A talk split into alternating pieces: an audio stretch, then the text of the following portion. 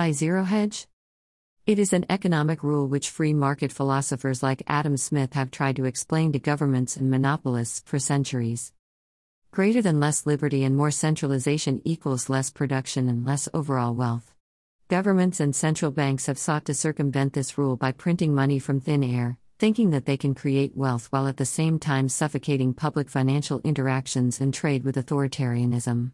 This, of course, only leads to inflation or stagflation, and thus wealth is never actually created, it is projected like a hologram in order to trick the masses into thinking that all is well, until everything breaks, that is. Inflationary policies inevitably lead to speculation. To be sure, capital is concentrated under this system into the hands of a select few, but the currency itself is devalued swiftly and buying power is truncated. Speculative assets and many commodities start to see a burst of activity as the inflation grows out of control. Some of these assets will implode eventually, especially those that offer no intrinsic value or utility, that were only ever purchased in the hopes of passing them on to a greater fool. Others will explode even higher. Essentially, bizarre bubbles in various sectors are in reality a warning of the inflationary crisis to come. Greater than Exhibit A, Rare Whisky Icon 100 Index near its all time highs. Greater than. Greater than Exhibit B, the billion dollar ecosystem of cartoon apes. There are mainstream economists out there arguing that monetary policy decisions and authoritarian mandates have no real world consequences. The inflation is transitory, they claim. The public will adapt to the new normal and submit to the controls for their own good. Central bank stimulus will diffuse all crisis events in the meantime, and helicopter money will placate the citizenry. Throw the public a few scraps from the table and they will shut up and happily nibble. These academic policymakers and unelected bureaucrats refuse to see these speculative bubbles as what they actually are desperate moves to avoid inflation. No one wants to hold dollars when they can watch their purchasing power being destroyed daily, so they seek something, anything else. Eventually, most of these illusory safe havens will collapse into worthlessness. How much will your Bored Ape Yacht Club NFT be worth next year? As I have been saying for many years now, an economic crash in the US simply cannot be avoided, and it can only be hidden from public view for a limited time. And that limit is expiring fast. Well, guess what? The crash is here now right in front of us, and it is becoming obvious even to people who barely pay attention. The everything shortage is the beginning of the end.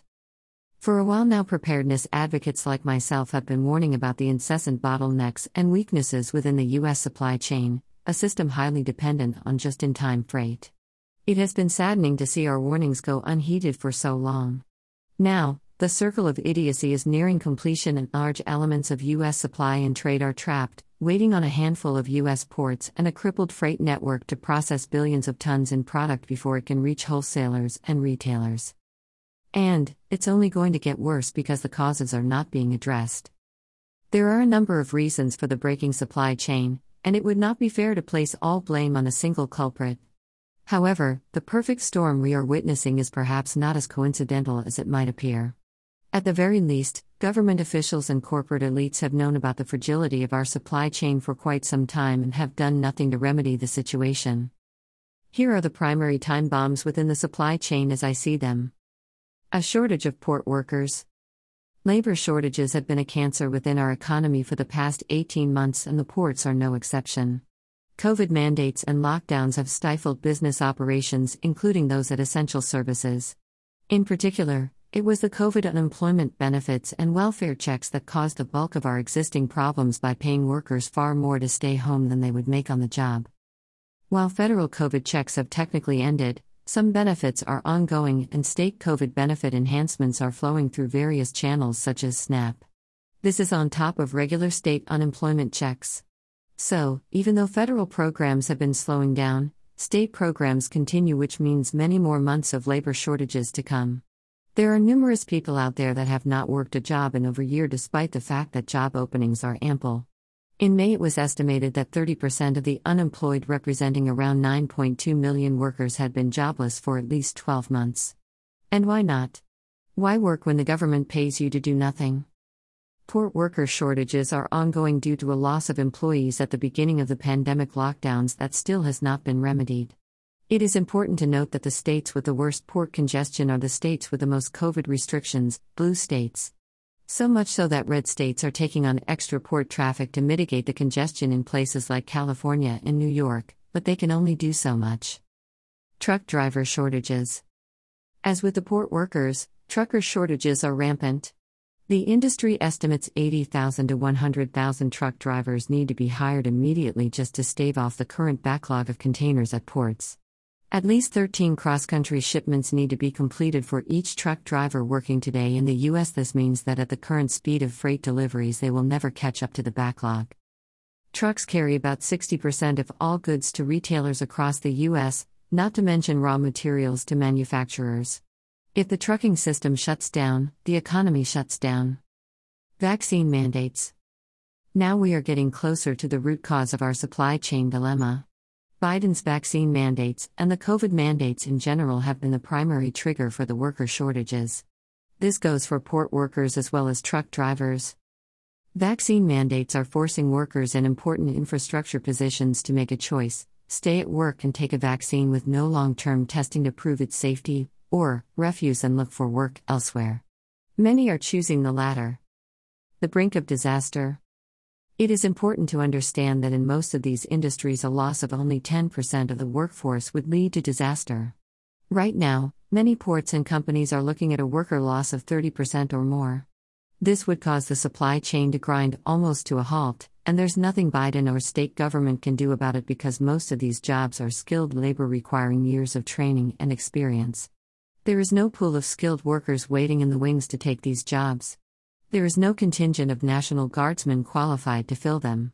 There is no group of qualified foreign workers they can ship into the country to take up the slack who can also speak English well enough to function. There's no one. They might be able to patch together a facsimile of the former supply chain, but it will be a joke in comparison. Biden's mandates can and likely will cripple U.S. freight and the economy overall, and maybe this is deliberate. Biden's handlers and cabinet are the true policy writers, and they know full well what the damage will be as the vaccine mandates take effect and millions of workers refuse to comply. Either they don't care, or they hope to make hay with the ensuing chaos while blaming the vaccine refuseniks. I suspect they did not think there would be so much opposition in America to the mandates, so Plan B is to spin the narrative to their advantage by crashing the system a little early.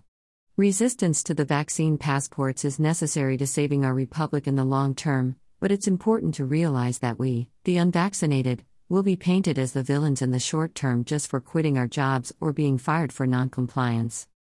The inevitable dollar devaluation and stagflation. The bigger problem, which almost no one in the mainstream is talking about, is the effect of money creation and price inflation on the supply chain. For one, helicopter money through COVID checks has caused a flood of demand for overseas goods, which dilutes the buying power of the dollar because now there are more and more dollars chasing less and less available goods. The goods are becoming more valuable to foreign manufacturers than the dollars Americans are trying to trade for them. Stimulus measures in the U.S. have the peculiar benefit of shifting inflationary damage offshore for a time, because the dollar is the world reserve currency, for now.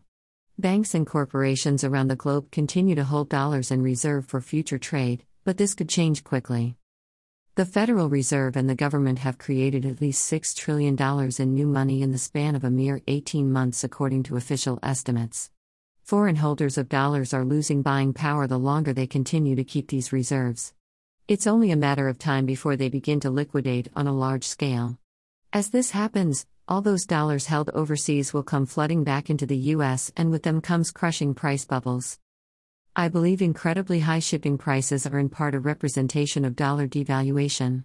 If I am right, then shipping and container prices will remain relatively high compared to pre pandemic and pre stimulus levels, even as retail demand falls.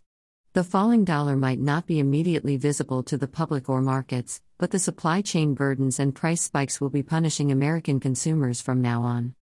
Sheltering from the stagflation storm. The solutions are rather straightforward but with far reaching social implications and a loss of power for the establishment, which is why they will never happen peacefully. End the COVID mandates.